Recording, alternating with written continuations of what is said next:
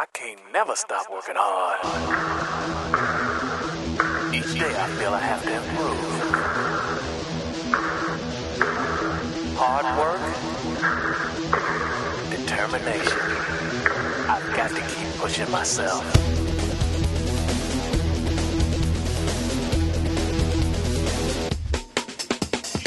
Hello and welcome to Hiya, the only podcast that thinks a sticky dismount means your ground game has gotten a little bit out of control.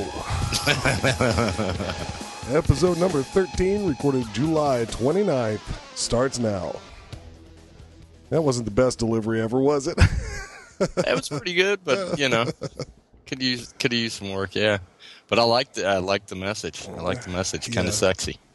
yeah, there's no point going back and doing it over because the reaction's been spent. oh, come on now. No, we're off and running with this bad boy. All right. Hang on, right. businesses. Uh, okay, so we're doing another. We'll call this kind of an off-week recording. We don't have a guest, but we do have uh, our illustrious co-host Craig Kiesling Hiya. piping in, and skyping in, and uh, me, Dave Jones, sitting here behind the board, trying not to get bored. and uh, Illustrating his power of the rhyme. that's right. You know, I should have been born a rapper.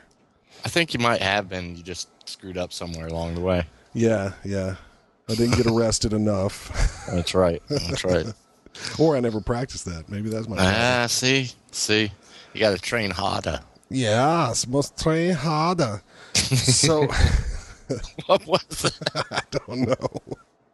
We're kind of punchy, folks. It's uh, pushing eleven o'clock on uh, Sunday night. Been watching the Olympics. Uh, it's actually been harem scam around here. As you can probably tell from the last podcast we did, there's been lots of people visiting me here at the house. We've had uh, house guests for at least 10 days straight right now. Um, thanks again to Aaron Martin for uh, jumping in and helping out with the hosting chores uh, on that last one. Uh, he's safely back in California, at least for a couple of weeks. and uh, what's been going on on your end, Craig? Well, you know, little of this, little of that, raising the kid and doing some training, teaching, a whole lot of work on website crap, and uh, the usual, the usual. You know, I raised the kid and then I lowered him about 50 times today. you did what? They call that airplane. Oh, nice. you know, the airplane, right? Right, right, and Uh, right. this is martial arts germane. He's got this new trick he likes to do where he basically, um, he basically, I'll lay on my back and he'll climb on me like he's riding a horse, you know, and then he'll bounce his his thirty five pound butt just as hard as he can on my solar plexus. One day that bear's gonna crack. That's right. Uh, but it's good. It's like a medicine ball workout, you know, at the boxing gym where they drop the ball on you and you have to catch it with your guts. Right, right. nice. Ah, You should do him like Yang Chengfu or whatever, and uh, you know, bounce him into the ceiling. Yeah. That'll run you. that will indeed learn the hell out of you. Yeah, yeah. I mean, how'd that level up? Okay. Well, folks, we're just going to slide right into a discussion topic. We Nice and easy now. Not stuff. so yeah. sticky like your warm up. Yeah. We're going to have a little discussion and then uh, we'll take a short break and check out the Champagne Lounge and come back and give you guys news for the week, for the last two weeks, actually. Mm-hmm. And uh, we also have a little bit of a mailbag segment. So, you know, stay tuned for that. We're rambling now, but we'll get warmed up. So let's warm up the choppers with uh, with a little with a little discussion topic, and uh, the one that I threw out this week that stuck was instinct, and the role instinct plays in martial arts. So, Craig, maybe we should do as we always do and start out by defining instinct. That's a good idea.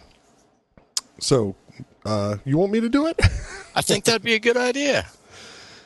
Yeah, yeah, yeah. Yeah, okay, I'll handle that. Uh, instinct is basically something um, either programmed, born into your body or your mind, or something that you've repeated often enough that it becomes an instinct by virtue of the fact that it's almost autonomous.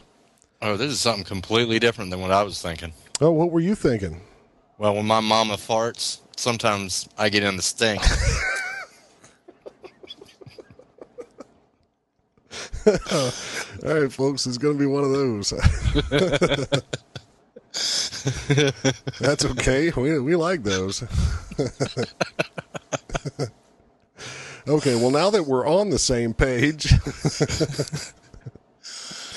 yes, um, indeedy. I think there's two different angles we could look at this from. I do too. So the first one I would suggest is, you know, looking at instincts as uh, reprogramming your physical instincts with martial arts to be something different than they were in their natural state. So that's the Right. physical side of it. But on the other side, you got the men- mental side where, you know, you could call it your, your spider sense or your bat radar or what the hell ever you want to do it. But the, the thing that lets you, you know, the gut feeling, the thing that lets you know something might not be exactly right and how that applies to martial arts too. I think I think a I was thinking about this earlier today. Actually, is um, you know when they they talk about in in kind of I don't know science class or uh, your typical thing you hear about where your average human being um, you have the fight or flight you know response and uh, you have those two responses. But uh, like I mentioned during my interview episode, and anybody who ever's been caught unaware, you know, um, in real life as a martial artist, there is a third uh, reaction, um, you know, which is the big monster, oh shit, not run, but just freeze up situation. Um, and that happens, that can happen. That's, I think that's usually what happens with martial artists if they, if they don't do one of the, uh, the better responses. Um, and I think that's a lot of times what we're trying to address. Right. So the freezing up, that's a fear response, right? Mm-hmm. It's not love. Yeah. Sometimes I question. Well, it's love. also not aggression either. You're not countering, you know, the the attack with with another attack. You're freezing up, hoping that that they'll leave you alone. play awesome. yeah, a bit of possum genetics left over. or It's kind of like uh, stage stage fright or something when somebody completely knows all their lyrics and, and their whatever the musical instrument they're going to play, and uh, they get out there and oh shit, you know, and just freeze up. Yeah, yeah. so, uh, how how does martial arts, in your opinion, address that issue? How to freeze up well. How to freeze up well? no, how to how to not freeze up. Oh, that This will get at several things I want to get to, I think. But go ahead and just start with that that single example. Sure. Um, yeah, I've I've got you know kind of a list in my mind of different things I'd like to address with this, but um, in short, the basic thing coming from um, martial arts uh, you know background that we've talked about before is repetition, the building of basic skills, and like we hit on on one of the episodes of Gongs. Um, that don't necessarily need to be special abilities or anything, um, but something ideally simple uh, that you've trained perhaps close to 50,000 times so that it is the thing most likely your body's going to do uh, in a combative situation uh, rather than your fancy kick or you know tumbling maneuver or whatever Or well, I mean, a fancy kick or a tumbling maneuver is is uh, is a learned behavior too, can be yeah as opposed to an instinct. Um, but instincts, uh, the the point of of yeah, what you're talking about is is basically f- making new instincts. You already have a natural tendency to whatever to to flee or to uh, you know to hide or whatever.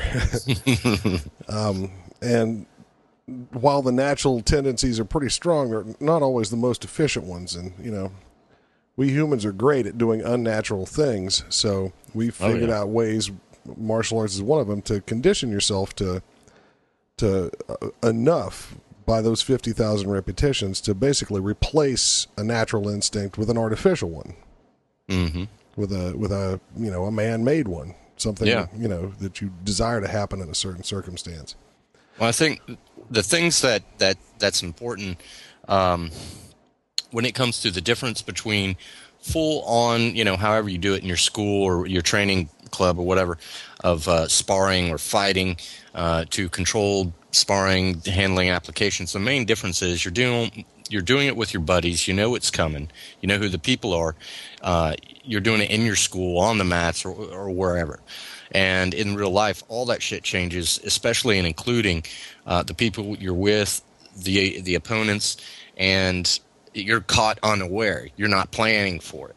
And so, one of the things that uh, you know some schools do now, which I think is is great, is helping to train or or change those dynamics uh, for these for these situations, so that you can use perhaps visualization to get yourself in in the mindset of being in this situation, or physically taking a field trip, several field trips to the alleyway, um, and training. You know, situations where you have two foot of space. You know.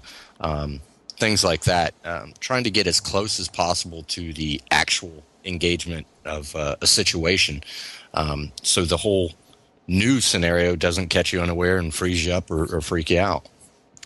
Yeah, and you know, just simply training outdoors in different locations can be a big help with that.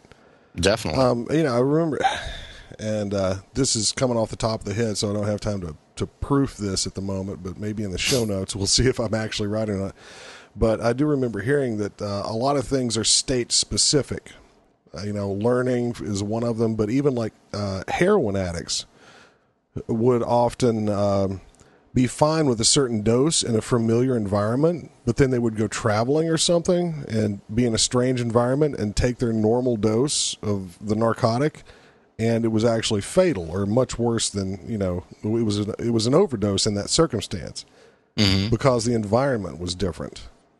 Yeah, um, and something else that you're touching on, which is. Uh, they talk a lot about with uh, various addictions, um, you know, from alcohol and drugs to whatever it might be, um, is state dependent learning. You know, um, that when you're in a certain state, if you're buzzed and you learn how to play pool while you're buzzed or, or drunk, you're going to find that it's harder to play play good pool uh, when you're not. You know, uh, because you learned it in that situation.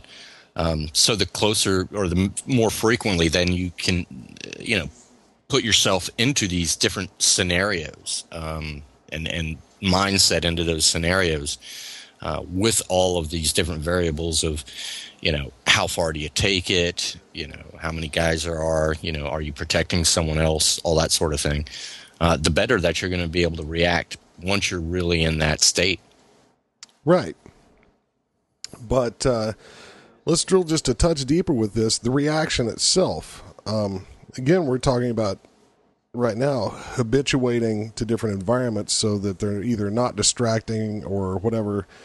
Uh, they don't stop you from from doing what you want to do. I mean, it's it's. I'm not I'm not explaining that well. It's a big difference between saying you know if you only fight on a hardwood you know uh, dojo floor in bare feet, then when you're in the alley in your shoes, everything might work different. Right, right. On the other side of the coin, I'm just saying that um, on a deeper level, what sets you off in the first place? What how, how, do you get that instinctual trigger to start in the first place? You see what I'm saying? Yeah, that that also comes in into different. Um, you know, you you have to be creative as a teacher, as a coach, as a whatever. Um, and one of those those things um, which is it, it's hard to do that because you as a teacher you have to put in all the parameters for safety and stuff like that. But certain training uh, environments especially with your uh, more advanced students of basically being caught unaware. Um, that's actually one of the phases that we work on in northern Shaolin when we teach um, later on is at certain points during a normal class session um, you know someone's going to be thrown into a headlock or attempted to, or someone's, you know, going to be basically scared, bringing in the fright, surprise um, element or principle, um, and, and seeing the reaction. Yeah, I think even the old trick of, of uh, uh, surprising someone by making them perform in public. Oh yeah, you know, you're you're eating lunch at the restaurant or whatever, and they're talking. Oh, well, get up and show me. Oh, I don't want to. No, do it right now. Yep. Well, everybody's looking. Uh, uh, who cares? You know, do it well, and they and they, may, they might clap or throw money at you. exactly. Yeah, yeah. My teacher did that to me all the time too. he was just showing you off, Yeah. prize pupil. okay, so um, so we've got physical instinct reprogramming. For instance, just a flinch reaction, right? Is that something that you want to program out of existence? Oh, No, it's not. You just want to shape it.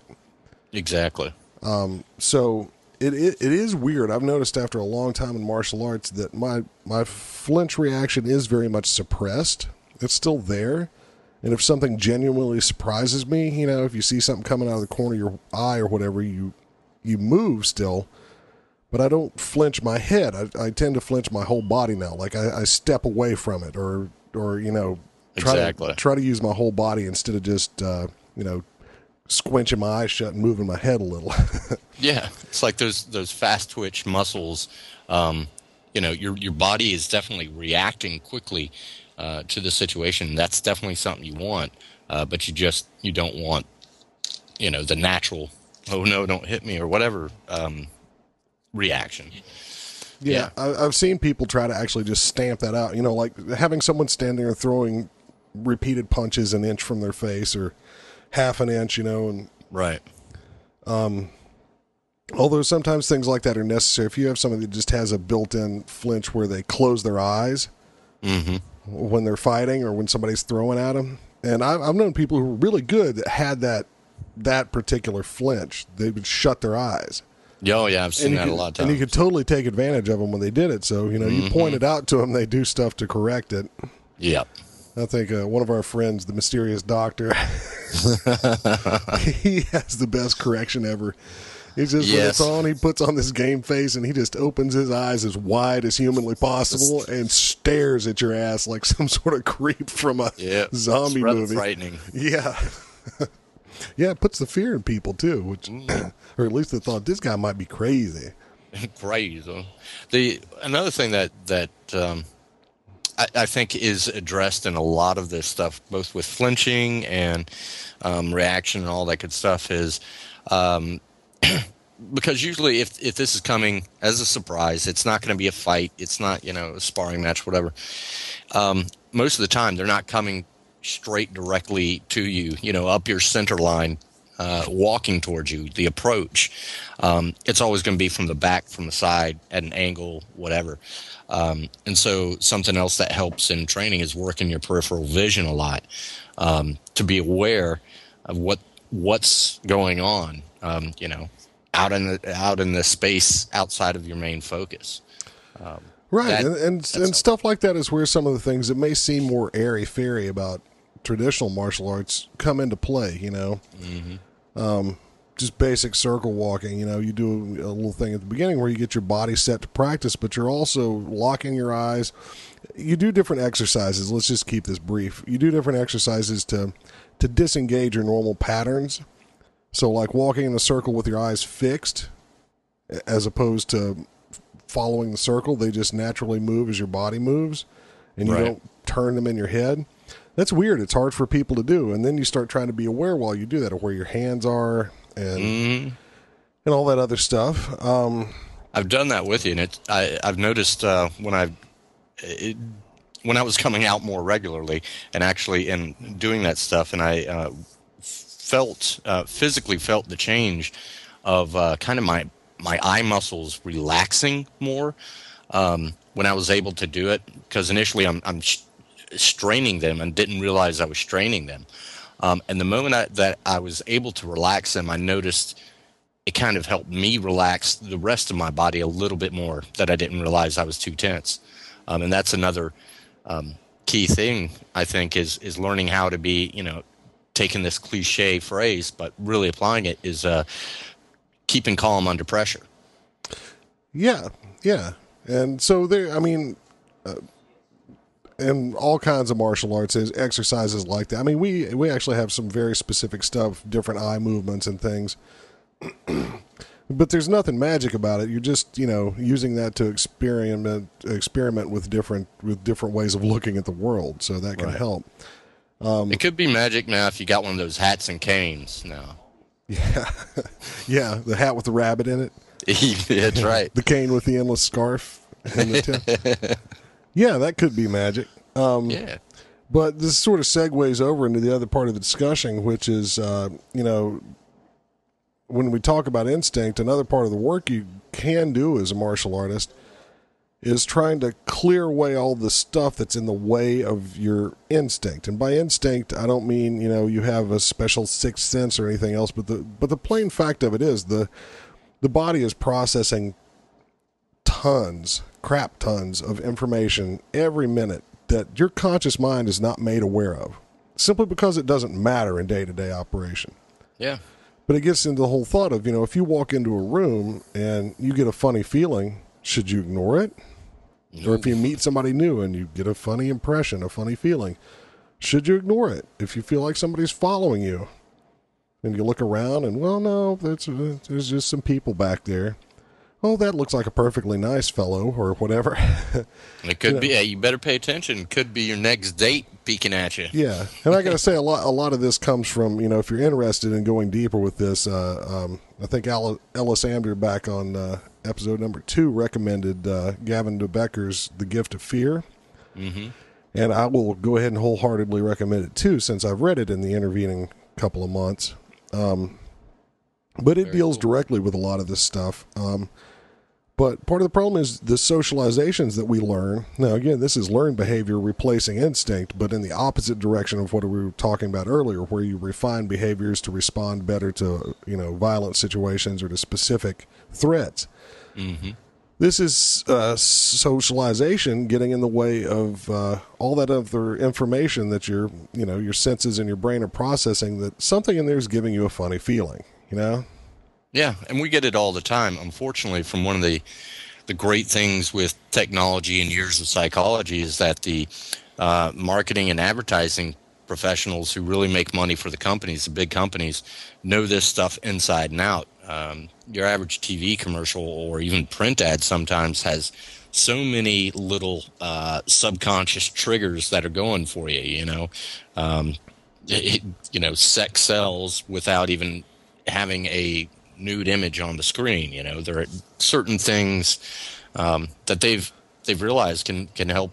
Oh you yeah. know. Well, they realized that the true nudity would be too much. It would distract you from the product or the concept they're trying to sell. But the Exactly. tease is brilliant. Mm-hmm. That's what So gets you- it across. That's one of the, the kind of the negative things though, is that we're constantly being bombarded with a lot of subconscious messages. Um, you know, again, not being airy fairy, but I don't know what other way to put it. Um, through marketing or just your daily life as well. And a lot of times people, you know, over time just kind of ignore it because it's, you know, there always. Right. They're they're used to ignoring artificial subconscious messages that are designed Mm-hmm. to influence you, but they also start ignoring the subconscious messages that uh, that are natural. like bingo. The Yeah. ones that you need to be paying attention to. Right. At least if they're strong enough to bubble up to the surface in a funny feeling or, you know, just some sort of cold tickle at the back of your brain that says, yeah, it says something's not right here. so can you, for instance, can you give us anything specific in, in, in your system or in your experience uh, with with martial arts that that helps to to get that stuff out of the way and let you listen better to Sure. your Um, for us, it's instincts? very simple. Um, I mean, one of the most basic but fundamental, foundational things, and it's almost become a cliche in today's world because you hear it all the time for all this other cheese crap. But uh, basically, is is traditional meditation, um, where it's extremely basic. There's no visualization or special breathing or anything like that. Um, but it's a matter of literally bringing your mind to focus on single you know single pointedness um, single mindedness and for us what we do is just we breathe through our, inhale and exhale through our nose and what we try to do is make the focus get smaller and smaller and more fine and more fine and more fine um, for example first we simply pay attention to the breathing and then we pay attention just to the in breath or just to the out breath. And then we begin to count the breaths. And then we begin to count sections of the breath the beginning, the middle, and the end of the breath as a whole. And then we move on to all three of those stages in the inhale and then again on the exhale. And then the final stage basically is locating that place basically in your nose where you feel the air uh, physically touching your nose as you breathe in or out. You you feel that little physical sensation, the air coming into your nostrils, and just kind of putting your mind there and just being aware of that of that physical sensation and nothing else. Um, and this sounds, eh, you know, kind of airy fairy, but but uh, kind of easy too. The the key point about it is until you do it, do you realize just how difficult it is? Um, because so much shit just starts bubbling up. You know, your Yeah. mind just throws all kinds of chatter crap at you. Well, See, I think that's the trick with a lot of these traditional systems. Like, you know, with the Bhagavad thing, we do 717, then 777, like inhale, hold, exhale, all these different patterns and things that you can do. And all this is aside from any sort of guided meditation. We can save that for a different discussion. Right. But, uh, you know, all of these little patterns and ways of counting and stuff. And I think none of that makes a damn bit of difference except that it's encouraging you to breathe deeply and be calm. And it's giving you one thing to focus on, one simple thing like counting. So you can use that as a weapon to sort of shut the monkey brain up and, and mm-hmm. just and it really is it's tricky but if you if you do it you know fairly routinely for a period of time you'll get to where you can sort of do that whenever you feel like it Well, sh- yeah, it's it's badass. I told you guys there, and you know, going a little personal here, but I've I've dipped that in that route during my interview. So what the hell? But uh, you know, uh, when I was I was uh, behind bars uh, before, um, that was the only thing actually that got me through it. Um, was working on meditation and focus. well that and you're a fantastic dancer but Well, yeah, yeah. and I had the candy, sweetie. Oh yeah. Oh boy, no, but um, but yeah, and it- the cool thing is, you know, without getting cheese with it, that single pointed concentration has, you know, an ass load of of effects because because you're shutting out everything except this one thing, and you have to go layer by layer to, you know, you have to recognize your brain is trying to give you this thought, or you keep going back to my ass is hurting if you're sitting on the floor or whatever it is else is. And you have to isolate those and, and push them away, so to speak. Is that you can also then selectively choose what to let back in when need be. You know, so even though if you're you're sitting there fighting or or um, you're working on you know self defense, and you're focusing just in front of you, the peripheral vision is happening, but but it's it's not bothering you. You know, you're not being distracted by a balloon floating up on your right hand side. What will you know? yeah it lets you put sort of a dimmer switch on it so or or some more selectivity of what stimuli you allow through and what you don't the other thing i would throw in about that single point is i also think the point of that is uh, not to make a stupid pun but the the point of that uh, is to to get down to the point where if you can get rid of that single point like if you get your mind quiet and all you're doing is counting and then you just stop fucking counting and just breathe and you sit there and you don't have any monkey brain thoughts at all for a moment or two that's the sweet spot you know? Oh yeah, and sometimes that moment or two can wind up being oh sh- jesus i was sitting on the floor for half an hour you know? Yeah, and this is as odd as it may seem. This is and as basic and simple to understand. Just in this short period of discussion, you know, talk about is like the basis for so many of those very deep and mystical, you know, spiritual things. Is is that emptiness, so to speak. You know, once you're down there and you're just nothing's bugging you, you're just kind of in in the zone, if you would. right well you're just existing in the moment it's kind of like it's i don't look at it as so much of a higher thing but as actually being able to return to to a, a less sentient animal state almost where you Bingo. just simply are there Yeah, and that's the creature that's going to react easily and well you know to to surprises or violence you know animals mm-hmm. typically you know you surprise them, you get what you're going to get out of them, you know, Oh, yeah. or, or whatever. That's like uh, just to give you a strange example. Yesterday, um, I was out all day, came home, and and um, my daughter's cousins were in the house, and they're they can be extremely naughty, rambunctious, running through the house, screaming and yelling. It was chaos, and I really was not in the mood for that.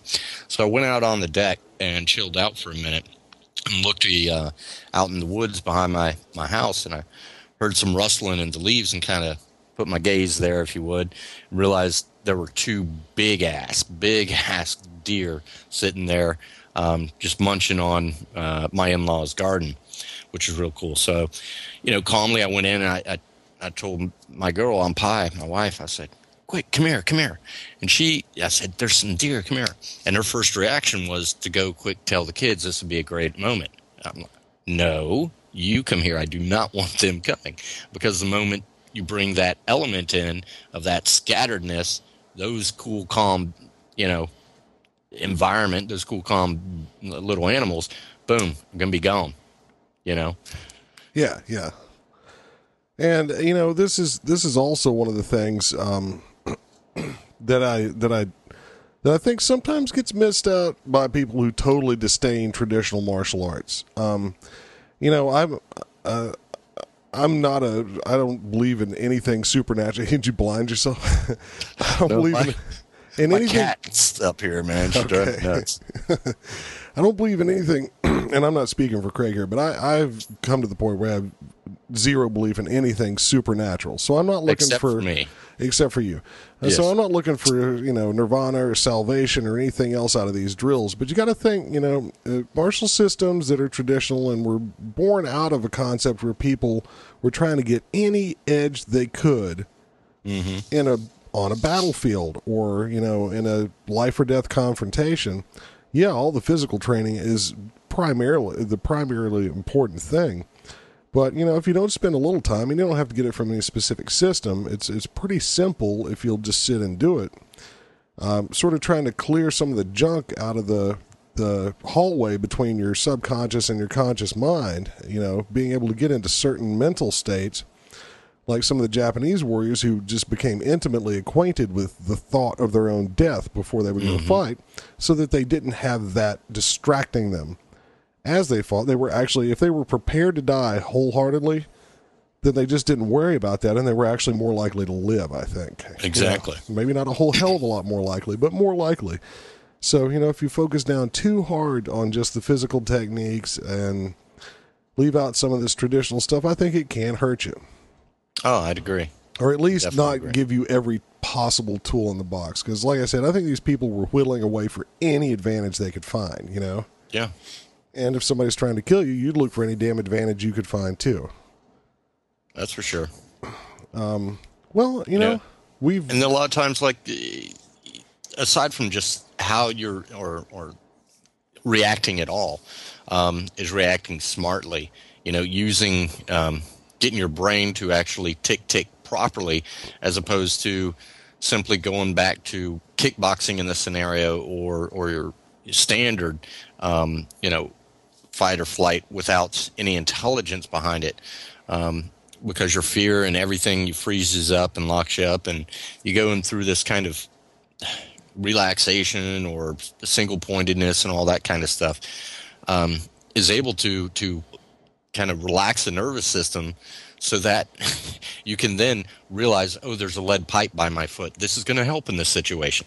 You right. know, that relaxed nervous system that's soaking up and using more of the input from the unconscious mind is going to be more efficient. And we've we've all had these moments where we hit what we call the zone or the space or and it's as simple as and I often when it hits me I can I I remember sometimes like I feel it coming when I'm about to do something and I'm like stop thinking. And- Exactly. And, I just do it and then I think about it afterwards. You know, you snuffing out a tiki torch with a two inch frisbee from ten paces or throwing a throwing a lighter at somebody and it going perfectly into their shirt pocket so gently they don't even notice from across the room. You know, the, Yeah. the stupid shit like that happens. right? And part of and it can just- happen in the good stuff, the the the food, the martial arts, the you know sports, uh, you know throwing game at a girl, you know whatever Yeah. it might be. And there's a slight difference between those times when it happens just purely by accident. You know, you throw something over your shoulder and it goes in somebody's pocket.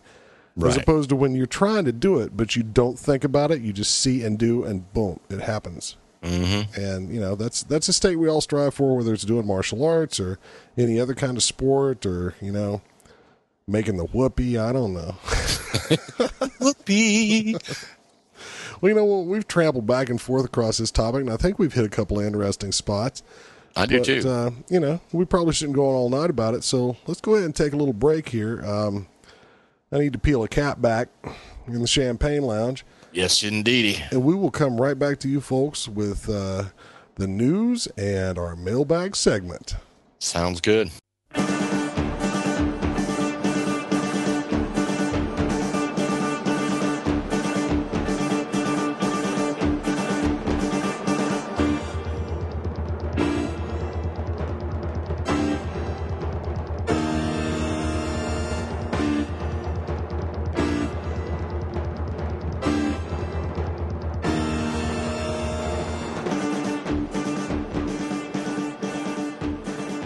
Coming to you live from the fake Heideke Rock in your garden, it's the Hiya Podcast News with Craig Kiesling, your intrepid reporter. Heideke.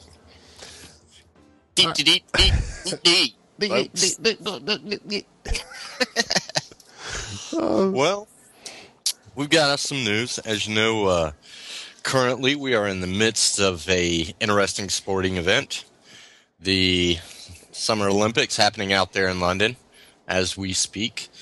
Um, Literally. yeah, yeah, it's a pretty great thing. I, I don't know if you watched the opening ceremonies, Dave. I did. They were uh, pretty much the best I think I've ever seen, actually. You know, I didn't see most of it. I did see the walk afterwards where all the different countries walk out, but I didn't really get to see the opening ceremony. So boo for me. Boo for you. Mm-hmm. Yeah, it was pretty cool. They even played a little Pink Floyd, which was nice.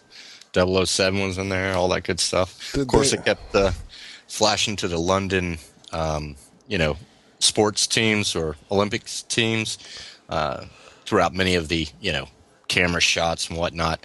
It took me a minute to realize what I was looking at because I just called it the hottie shot because somehow it was all the pretty girls. And, you know, every time the camera went to that team, it was just the pretty chicks, which I can't blame them for. Hottie cam at the opening ceremonies. Okay, so you thought that was a good thing. Yes, indeed, I did. Well, Um, but uh, about a week before um, the opening ceremony is pretty cool. Um, in Seoul, Korea, uh, the um, Korean Taekwondo team uh, performed. Uh, some divers in the Coex Aquarium performed uh, underwater Taekwondo um, on Tuesday, actually, July 24th, um, to kind of celebrate the upcoming London Olympics. Um, but it also. wait, wait, did you say underwater taekwondo? Yes, I did. Yes, I did. Wow. It was before the basket weaving, you know. No, no. yeah. that was my major in college. I know, I know. But uh, I was I was kind of curious about this when I when I first heard about it um, because I was like, yeah, but why why taekwondo, why underwater and stuff like that? So there was this other reason that this was was done. So I um, that I found out about, which was pretty interesting.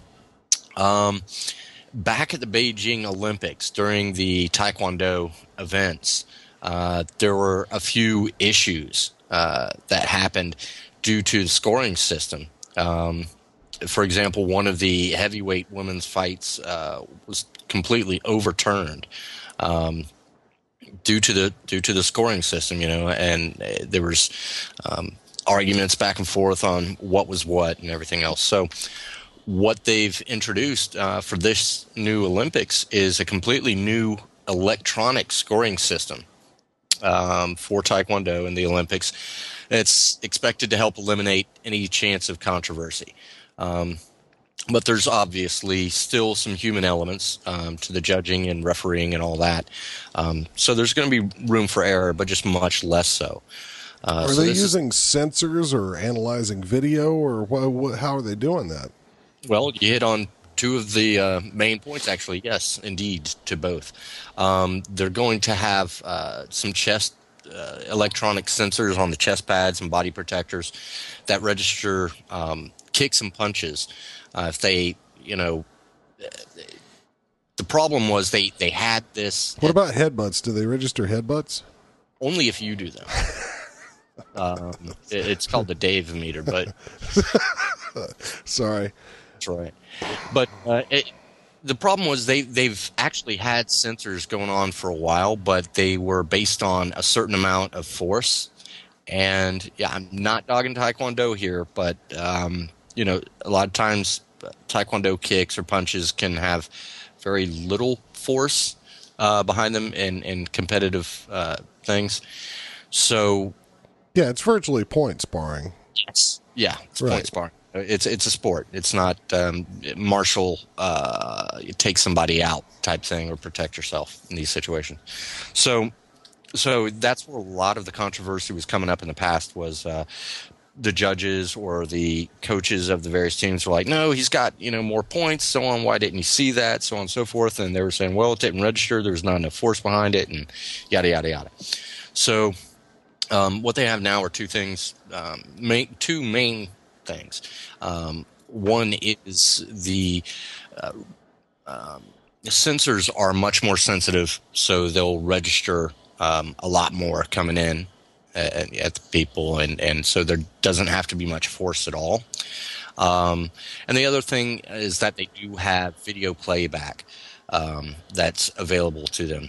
Um, and they're one thing that they're kind of hoping, since Taekwondo is a relatively new addition to the Olympics, is that they're going to bring in more um, viewership, I guess, to the events because they see that uh, you know the fights or whatever are going to be much more exciting because people are going to try uh, fancier kicks and all this kind of stuff just to get the points. Um, the coaches can use the video replay at least once if they want to uh, contest a point. Um, and if the technology allows, it's you know it's kind of uh, this is going to be the first live test. Is this during these games? Um, it'll be able to play it on the big screen, um, you know, just like they do it for the tennis matches and whatnot. So, you know, kicks to the head, uh, which kind of score the most points in Taekwondo, will still be scored by the actual judges.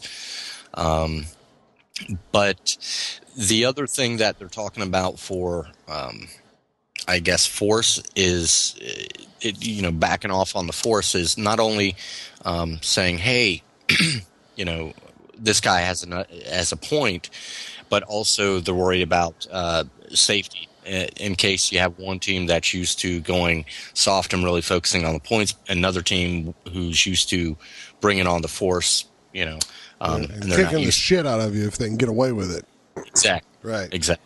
So yeah, um, that's what you got. Um, the the fight area is actually going to be a little smaller than it used to be, um, and kicks the head, um, you know, and, and are now up to four points. So people are going to be motivated to throw high kicks and uh, throw fancy kicks, you know, fancier than they might do previously. So they're looking for it to be much more exciting. So, Yeah. Well, that's the name of the game of that sport, so I got no problem with it. um, it, it I might even start watching it now. Okay. well, I wonder if they'll televise much of that. I certainly haven't seen any yet, but uh, I, I haven't. I've been so busy, I haven't been able to check the schedules. My um, single pointed focus actually and do my ninja technique. What? I'm not sure. I'm not sure exactly, but in other words, if they don't televise it, I'll still watch it through my single pointed focus. Oh yeah, yeah. You'll you'll uh, astrally project there or something. Yeah, You know how I roll. I know how you roll. All right. What what else you got for us, Craig? Well, um, for those of you who are interested, uh, on the same well, the day after my uh, my birthday, actually, August 11th, uh, it's coming up just around the corner. Actually, is the Masters Hall of Fame um, for martial artists, um, Orange County, Costa uh, Costa Mesa, California. Um, so you're going to have a couple of your usual people there: Don the Dragon Wilson, um, Dan Severn, um, Bob White, uh, a bunch of different other people.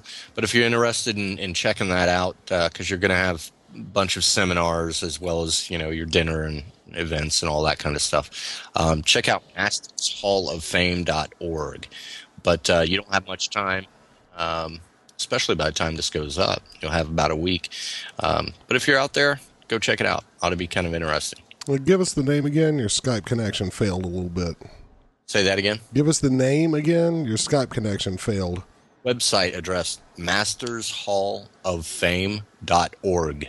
Okay, we got it that time. Excellent. Um, and keeping, I've got uh, I've got a couple of interesting stories here with you. Follow a theme. I kind of left out the uh, the negative stuff uh, in celebration of the Olympics.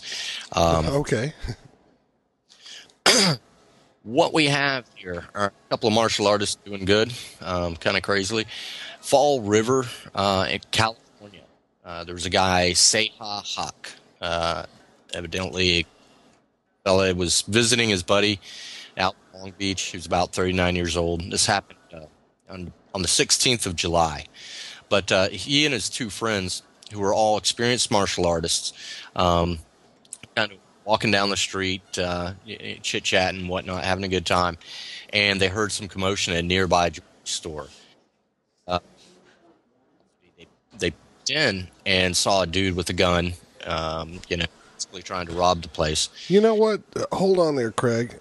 All right. We're gonna have to pick this story up again because your connection's fading in and out. Let me just let's hang up and call right back because for some reason you're coming and going and coming and going. Okay. All right. Sorry for the interruption, folks. we'll be right back with a better connection, hopefully. Hey, who is it? Hello, who they are? Okay, that sounds better.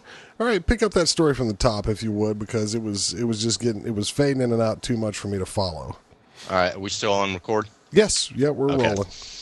Um, Fall River, California. Uh, a martial artist helped uh, helped out. He Seha Hawk, about 39 years old, was visiting friends in Long Beach on July 16th, and uh, the three of them were walking down the street, um, chit chatting and whatnot, and they heard some commotion nearby jewelry store. Um, they peeked in, saw a dude with a gun, basically holding up the joint, and uh, the suspect was was struggling with the store owner at the time. Um, he was holding a gun. He wasn't shooting, but uh, it was evident he di- didn't really want to use it. You know, um, so they took advantage of the situation, rushed in, and the the main character here, Seha, uh, saw a piece of wood on the floor, a, a two by four table leg, basically, and he snatched it up as he was running in through the door, and cracked dude on the back and side of the knee, and uh, totally floored his ass, and uh, then put him into a arm bar basically, and, and kept him there until the cops arrived. So, uh, congrats, congrats to this guy. Good job there, say hi.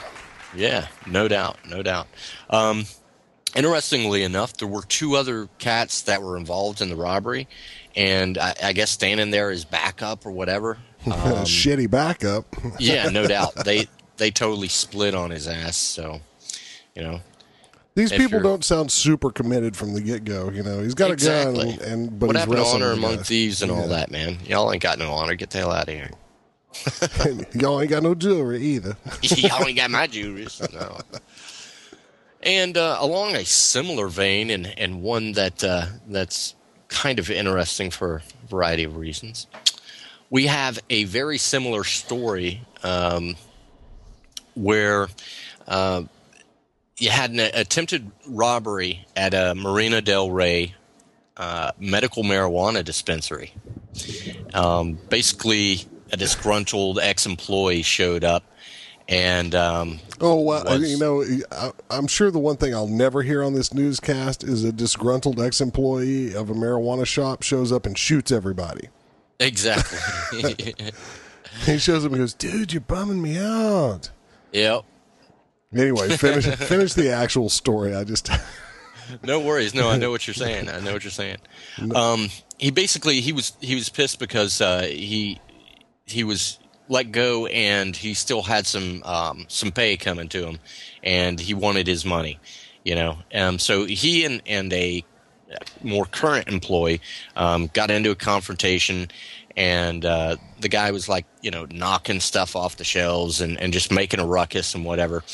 Um, and then you had once the once the fracas started, uh, three of dude's buddies, you know, saw that that all this is going down, and they enter into the store and uh, are are taking advantage of the situation and and, and snagging merchandise, of course, um, and and trying to run out and all this good stuff. Stuffing buds in their pockets. Exactly. Yeah, that was that would be me. Um, the owner of this store, um, oddly enough, his name is Jackie.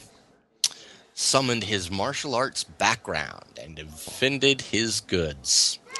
yeah. Yeah, he jacked him up. Um, one of the suspects, the guys who were who were trying to rob the stuff, you know, um, he, he the, Jackie didn't care about the little argument. He cared about his his his stuff going out the door. That's your So stock. he- exactly. Went after them, and uh, one of them was reportedly knocked unconscious from a blow to the head, a single blow, um, which is pretty slick. And uh, some of the witnesses said they saw the other two cats um, running out of the store, uh, all bloodied up. Put that in your pipe and smoke it. nice, nice. And uh, yeah, I, so I'm gonna I'm gonna be looking up some some footage of this um, because uh, there's there's a little bit of like uh, what do you call them the you know security cams on on uh, nearby places that that show a few interesting scenes of weed thrown across the the ground in front of the store and um, dude coming out with a torn shirt after the uh, after the bloodied up fellas and all that good stuff. so I'm gonna see if I can't find that and share that uh, little jewel with everybody in the show notes. oh yeah, that'll have to go in the show notes if you can track it down. Definitely, I definitely. just hope no innocent weed was harmed in the. Say again. I hope no innocent weed was harmed in the filming of that fracas. What do you mean no innocent weed? All weed is innocent, buddy. Uh, Well, exactly, exactly. Every weed is innocent. Sung to the tune of "Every sperm is beautiful." Or every, sperm, is sacred. There you Yeah, about the same thing. Okay.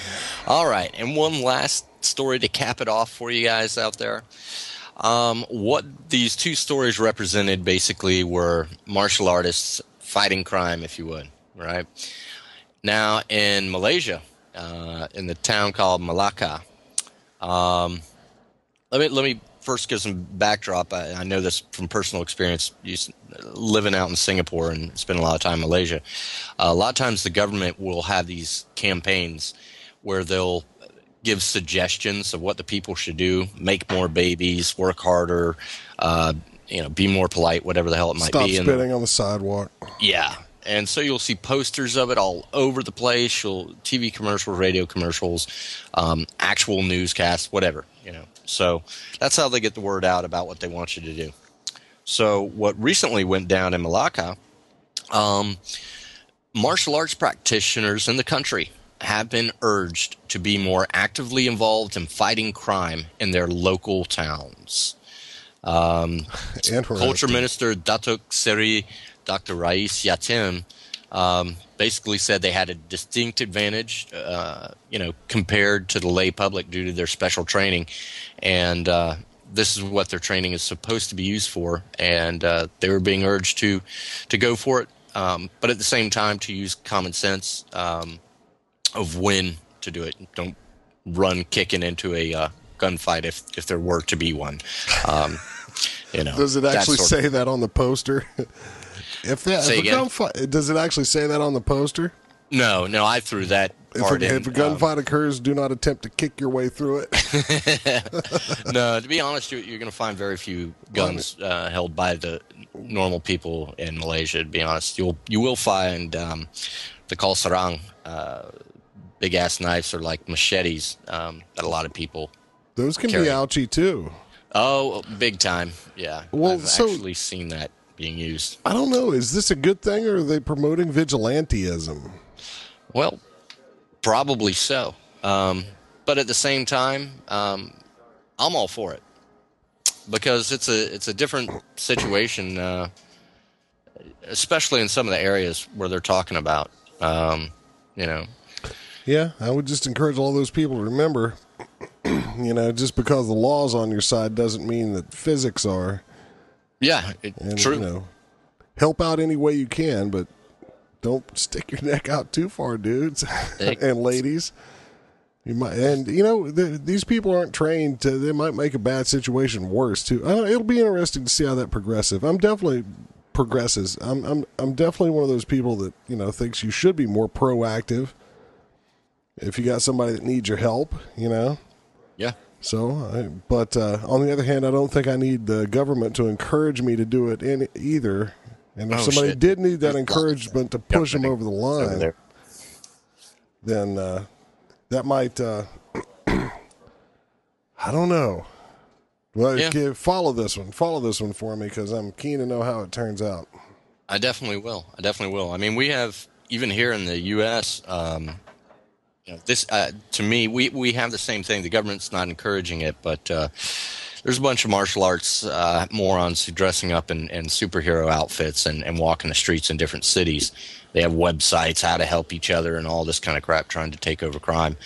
Um, you know, that to me is is uh, taking it a little bit the loony toony way, but. Uh, Yeah, well, I think just being an aware, concerned citizen and, you know, being willing to stick your neck out to a degree to help other people, all that's a good thing. I got in trouble recently. There was a robbery at the restaurant, and I didn't get in trouble, but I had some people were, that were amazed. Um, this, you know, happened outside. A couple of customers had just left, and I was throwing the rag bag out the back of the restaurant. It was closing time, and I heard uh, pop, pop. You know, it sounded like firecrackers or you know small caliber gunfire. And I looked down, and I saw our customers standing way at the other end of the parking lot with these three other people running around. You know, mm-hmm. I'm like, shit, that's trouble right there. yeah, the so, I, so I took off running down there to see what I could do, and everybody was like, "Oh, you ran towards the gunfire, you idiot!" You know, I'm like, "No, I mean, it's not like they were shooting at me. You know, yeah, Right. somebody turns the gun on me, I'm gonna jump behind a car, Yeah. and hopefully I'll be fast enough. But you know, if somebody's got a handgun, they're not gonna hit you 50 yards away with it anyway." Right. And, and just the fact of someone showing up and yelling, "Hey, what's you know?" Hey, they ran away. the focus is not going to be on you until you're right up there anyway. It's obviously on whoever they're really shooting at. Right, but you know, I mean, I asked them, uh, what was I supposed to do? Run back in the restaurant? You know, Right. I didn't have my Let cell phone on me; it was charging up inside. Yeah. yeah, yeah, run inside. Call it. Well, it was going to be over long before the first digit got dialed. You know, but Yeah, that's for sure. somebody had just got shot at. That's a lucky ass kid too, by the way. He uh, they missed him. Uh, the guy had the gun to his head, and he was refusing to give up his keys. So he pointed at his legs and pulled the trigger twice. And we thought it was a cap gun or something, or a, or a starter pistol, or a BB gun, or you know something like that at the time because he couldn't. You know, he's like he shot me twice, point blank in the legs, and all he had were these little scratches. Hmm. But uh, when he got to the police station later, and he pulled out his wallet to get his ID and all that stuff out, and there was a hole in his wallet, What? like a you know 38 caliber hole in his wallet that went through almost all the way through, like the last credit card. He had a pretty fat wallet, and it was in his cargo pocket of his shorts. What the hell was it made of? Dude, leather, you know, leather and lots of plastic, but apparently about 17 layers of plastic credit cards and library cards and stuff will stop a bullet. you need to sell this story to, to manufacturers of wallets or something for marketing know, promos. you, man. you know, you might as well make Kevlar wallets. There you go. Skip the middleman and make them out of bulletproof material. And Yeah. you could just wear it in different places. You know, you could wear it in your breast pocket one day if you're afraid to get shot in the heart, or you could wear it in your cargo pocket if you're afraid they're shooting for your legs. Right. You could tape it to your forehead. Yeah. that would make it, and put a target on it. So That's it says shoot here. okay. All right. Well, That does it for the news there. that does it for the news. D to D D D D. Deedly dee dee dee dee dee dee. What in the hell? You've got mail. We had a couple of questions come in for us. Um, Excellent. and uh, there's one for me, and one for you, and one that's kind of a general question.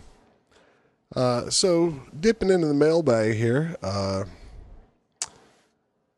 let's see. This is from Troy, our listener Troy, down in Hey, Athens. Troy. Love you, Troy. Yeah, hi, You're a Alex. diehard. and uh, he sent this in a while ago while we were in our little down phase there. So we're just getting around to it now, but uh, hope you stuck around and you'll hear it. Um, so the first question is uh, for Dave. Dave, is there a creation destruction cycle with the eight mother palms? Do you teach your students in the traditional manner that you were taught? Well, those are two questions, but I'll try to answer them up there's not a specific creation destruction cycle like you'd see with Xing with the eight mother palms. Uh, but there's four animal and four elemental in, in our system anyway.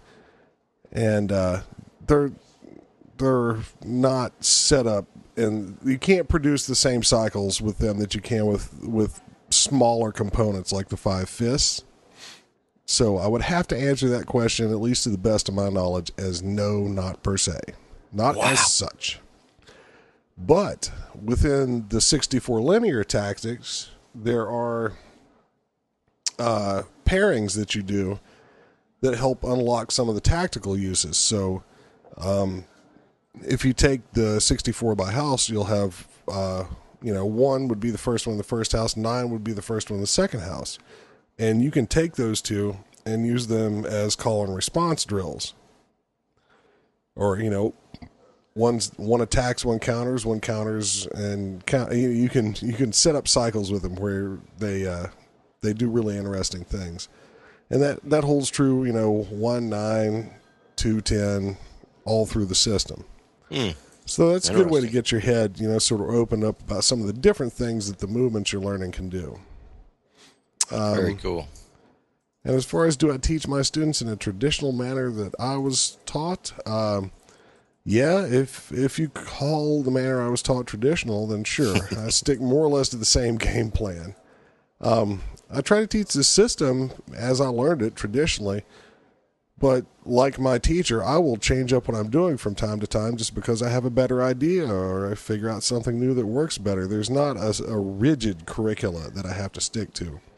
You know the the the forms and the drills are designed to build on each other.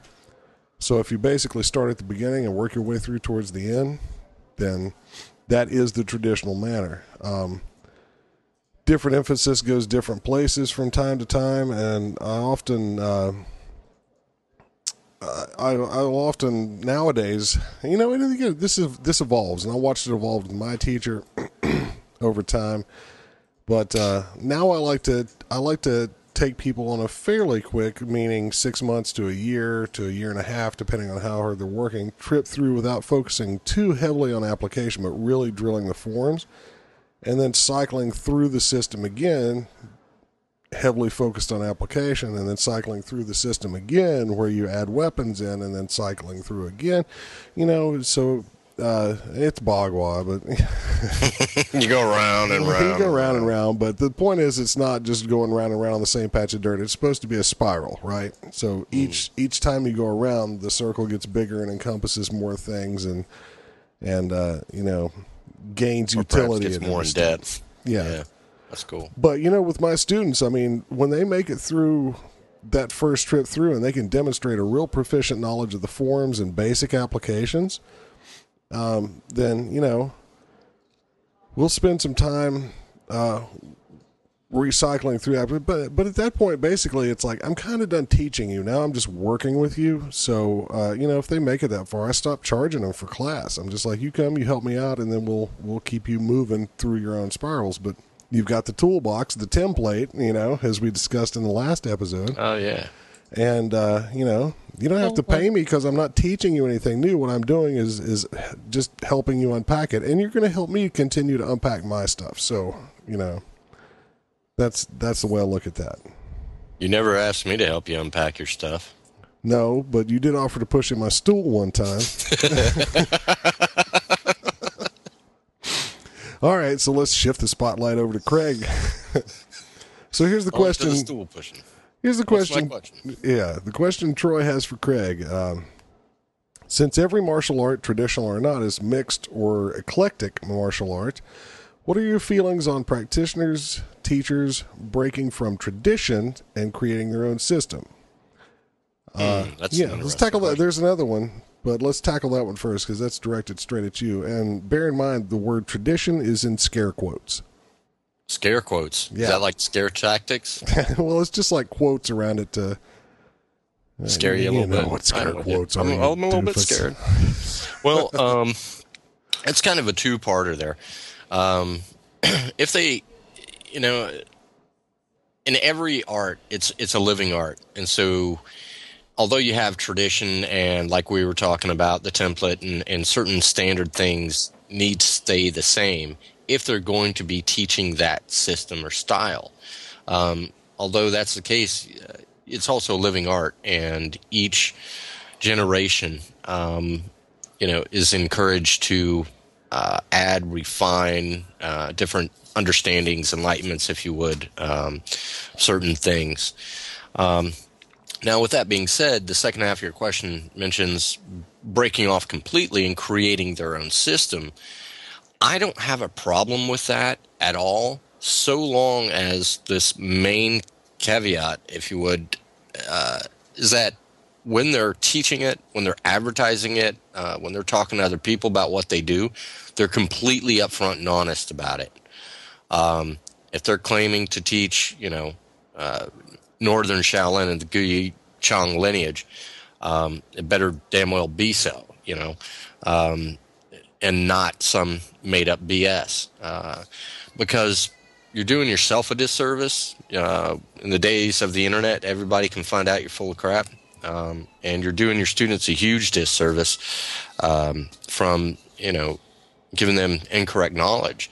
What you're teaching them could be very awesome and cool and a- applicable and whatever, um, but just tell them, you know, you made it, uh, you know, you've created this, you've named it this, that whole thing, um, and and and of course, saying that you were inspired by such and such style um, is is great and it, it is suggested um, to do so because you otherwise you're going to be one of those uh, oh the fairies came down you know and, and taught me this in my dreams or whatever um, which oddly enough happens in a lot of a lot of superficial BS histories of, of styles out there.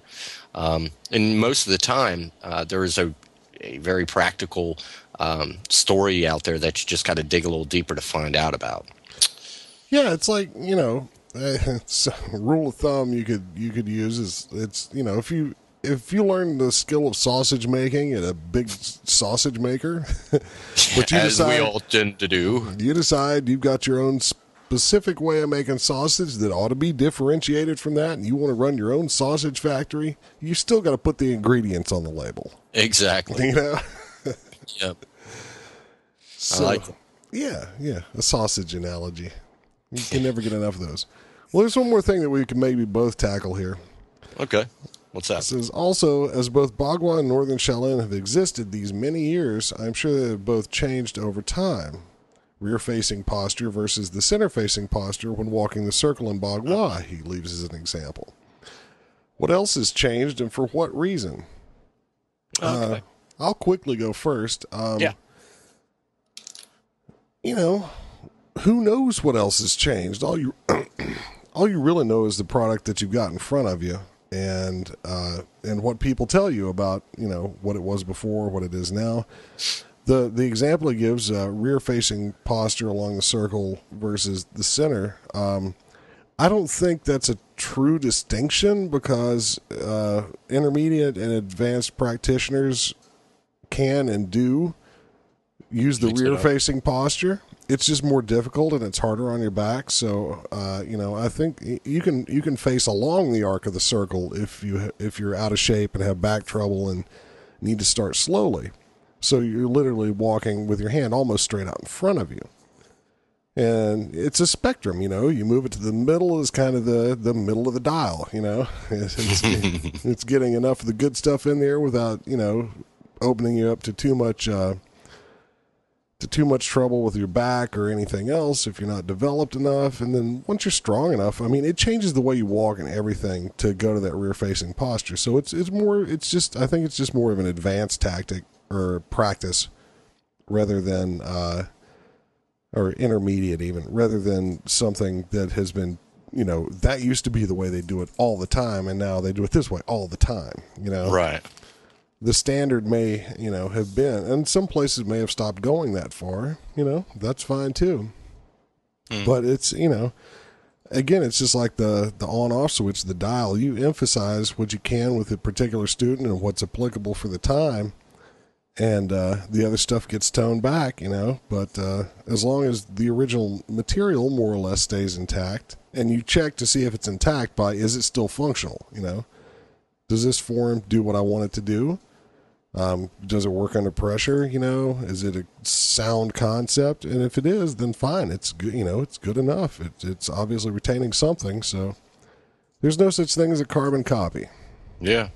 I think a lot of those things too uh, tend to be just uh, training aids or drills, um, you know, to make you more flexible. Uh, I mean, about change, you know, you're you're sitting there dealing with the guy in front of you, and all of a sudden he tries to sidestep you, and now he's over to your far right. You know, instead of moving your entire body to um, address him, you know, you just turn your waist to address the rear, if you would, um, and there you have it. You know, and if you practice that way enough, uh, you build up enough strength and flexibility in the lower torso to be able to do so, do that, then you're on point. Yeah. Well, in this specific example, it's it's more about uh, uh, being conditioned enough by practicing the system earlier on that, that that that you can do that turn around with your upper body without breaking your structure. Right. because that's right. very hard to do. So really, what I want the earlier students to learn is how to turn around without breaking your structure by using their stepping and not by twisting their body. Right. And even when you're doing the fully along the back of the circle posture, you're not twisting the rectangle that your hips and your shoulders form, which is why it, it changes the way you have to walk. So, you know, without going too far down the rabbit hole on that one, you know, things like that change, but really I think it's not so much that they change the different different uh, areas on the scale get emphasized more depending on the culture that you're teaching in, what people want to get out of it, et cetera, et cetera. I think it's all still in there to be unpacked, though, if it's a decent system. That makes sense. Your thoughts, Craig? Um, well, I can just, you know, I'm going to use uh, obviously Northern Shaolin as an example. Um, you know, like we were saying uh, just a few moments ago, actually, um, with the um, first question that you, that you asked me was, um, is that it's a living art, um, and that you're going to have changes. Period. Now, that's not going to happen to the core, um, like David was just talking about. You know, with that palm or, or uh, positioning of the of the body. Um, it's not that the core is necessarily changed; it's just a different aspect of it, so to speak. Um, and so you're going to find that a lot, and I, I see that all the time in Northern Shaolin. You'll find um, also changes based on, and, and this is in any style really, um, the physical structure or stature of the instructor, um, or perhaps how old he was, how much in shape he was, what his uh, profession, if it had to do with martial ability, um, was when he was teaching a particular student. Um, if somebody's huge, you know, um, a big, big bounded and such um, character, you're going to find his movements reflect that when he's teaching a particular student during that period of time and that student learned it that way and so on down the line you're going to see that influence. But perhaps a guy 10 years later loses a bunch of weight uh, and then five years later his practice and teaching begin to reflect that as well. So you're going to see the same art from the same teacher uh, yet being expressed in different flavors um, and you see this uh, frequently as well so you have a lot of variables um, but then you do have very specific uh, things. For example, in our system, um, Northern Shaolin, we do have a, a playground area um, of of a generational allowance of change um, with very specific uh, rules. Um, you know, on each of the, our ten core forms, we can um, you know make changes for our teaching. In other words, um, we do a lot of uh, can do a lot of acrobatic type of maneuvers, uh, fancy stuff. But if you have a student that comes in that's uh, really overweight or perhaps um, you know older or perhaps uh, even handicapped, um, you just simply say no, you can't learn this style. Uh, do you not? You know, do you totally take that move out of the form? That sort of thing. So there there's an allowance for change so long as the principle of the movement, which is the important thing in the first place, is kept intact. Uh, that movement can be radically changed, um, you know, for teaching uh, purposes. Aside from that, um, there are what we call flavor spots, if you will, um, where you can add your little um, touch on the style. So that there's an insignia of you as the style goes forward um, you know that sort of thing. Then there's there's there's other things where um, training drills um, or training forms even um, can be completely created, uh, you know, by uh, a generation. They were all created by some generation. Exactly, exactly. But I mean, you know, we have this. We know exactly what the the style consists of thing. Um, but when it talks to the, about the intro material, introductory material, or the auxiliary or extra material, um, some of those are just common that everybody tends to teach the same crap. But you also have sometimes people are like, you know, I want to give props to Seven Star Mantis, really big. So you're going to find there's a, a, a, few people out there, um, not a few. There's a there's a pretty good number who teach one of their auxiliaries uh, called Drunken Mantis uh, is a form. Um, you know that that's not something that in my line uh, we do. Um, another example is uh, something that happened to me recently that that's kind of interesting is going to change me up.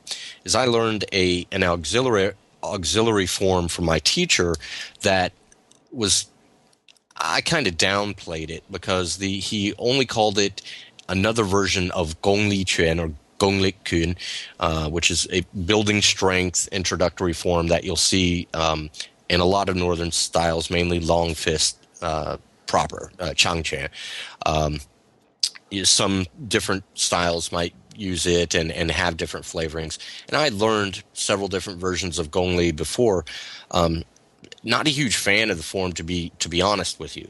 Um, it's it's kind of fun, but it's just not one of my favorites. So I've never taught this form.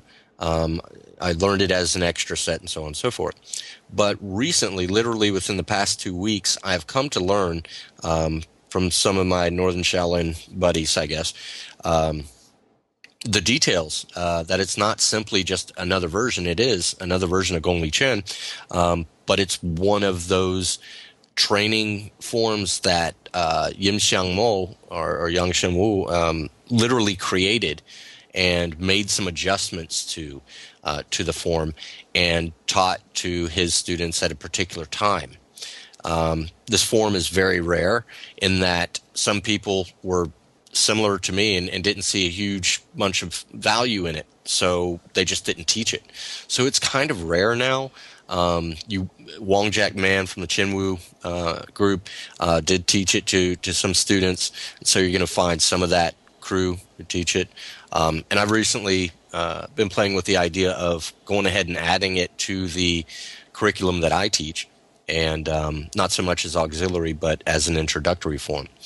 Um, and one one last um, very specific change that has happened specifically to Northern Shaolin is that, as I mentioned in my interview, our system consists of introduction material, um, 10 core forms, and then some weapons and whatever.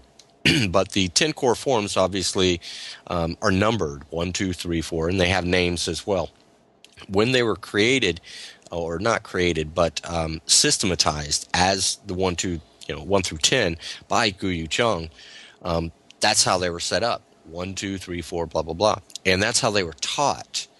Um, and they are divided basically by, um, you know, easier forms, more difficult, and intermediate, but also by the length or the how many movements uh, they consist of. Some are much uh, much shorter than others, and some you know will just drop you doing one time because it's like running a marathon mile. It's very long and very acrobatic, um, and some are somewhere in between, obviously. So, what a big change happened uh, just within the past, I'd say. Uh, 60 years um, is a change up in the order of when the forms are taught to the students. Nobody today learns the forms in the order of one, two, three, four, five, six, seven, eight. Um, they're all, you know, there's going to be some variances, but uh, they realized that to teach the shorter forms and easier forms first is the way to go. So most systems or substyles will teach six, seven, eight first, and then it begins to branch off in the in the preference. So that's that's kind of the main, um, I guess, change over time that that you'll you'll see. There's a lot of different uh, things that I go into about historical changes, but we don't really have the time for that now, and something we can address later. But I hope that uh, helps answer your question. Yeah, there you go. And you know, what else has changed and for what reasons? The people doing it change over time, and their reasons for doing it change over time. Mm-hmm. So it's always going to change, but uh, what you look for is just retaining that core of functionality. If it drifts too far away from that, then you know it's it's going to become something else, or it's going to get kicked back into line by the practitioners that are doing it then. Exactly. You know, when you when you go into a school, uh, a good BBJ school that teaches BBJ for health. Um, You mean BJJ? yeah.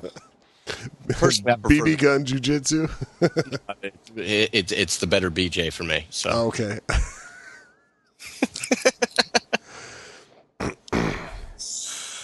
okay, well, we'll leave that thread dangling, and uh, we'll just say thanks. Uh, thanks for being with us. This is really a busy time of the year for everyone, and uh, lots of vacations going on and stuff. And we've been super busy over here, so you know, if, the, if this show's a little flighty, you'll have to forgive us. But uh, I, one thing I've realized uh, doing this podcast uh, and kind of trying to take care of all this stuff, make it a weekly thing, is it's going to have to wrap around my life, you know, in one way or another, and yours, and you know, whoever else's we have on here. So, you know, it's uh, it's all good fun though, and uh, it'll, it'll mean more variety in what you get with uh, with the episodes.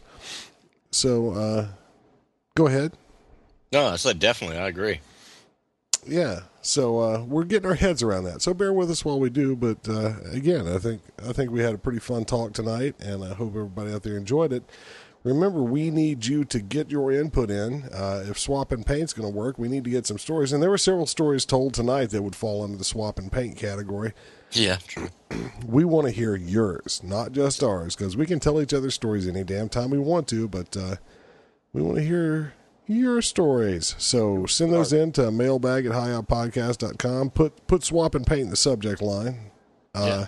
Or record an MP3. Come on, it's not that damn hard. Look at me. I'm working a whole bunch of MP3s right now.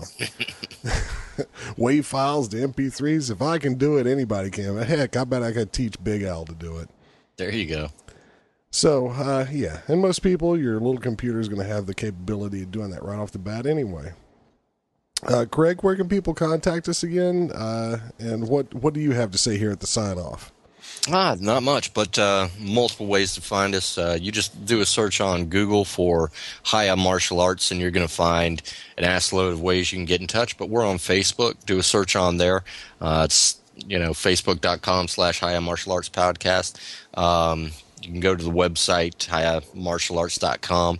Um, and of course, you can find us on iTunes, and uh, we're we're on a bunch of different uh, podcatchers as well. Um, but that's about it. Just do a just do a search, uh, and uh, you'll find your preferred method. Seek and ye shall find. That's our message to you. Bada bing. Yeah. All right. Well, I guess we better wrap this one up.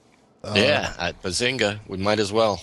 It's been fun, and keep the cards and letters coming. We'll get you in, uh, you know, any topic you want to talk about on the mailbag. Wait a minute. Who, who's getting cards? and letters. Uh huh. Actually, somebody left a cake on my doorstep the other day.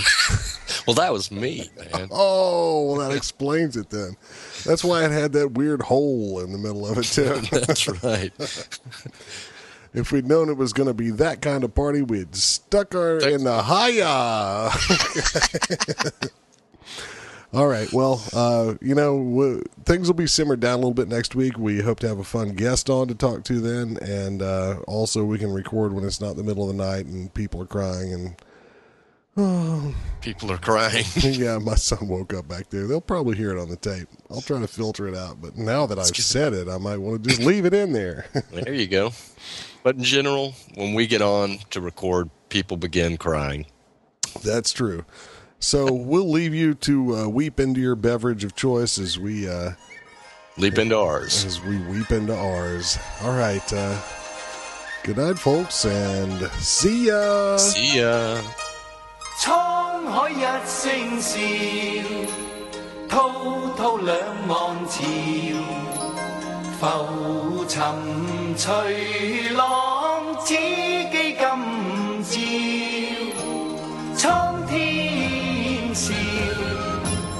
纷纷世上潮，誰負誰勝出天知曉。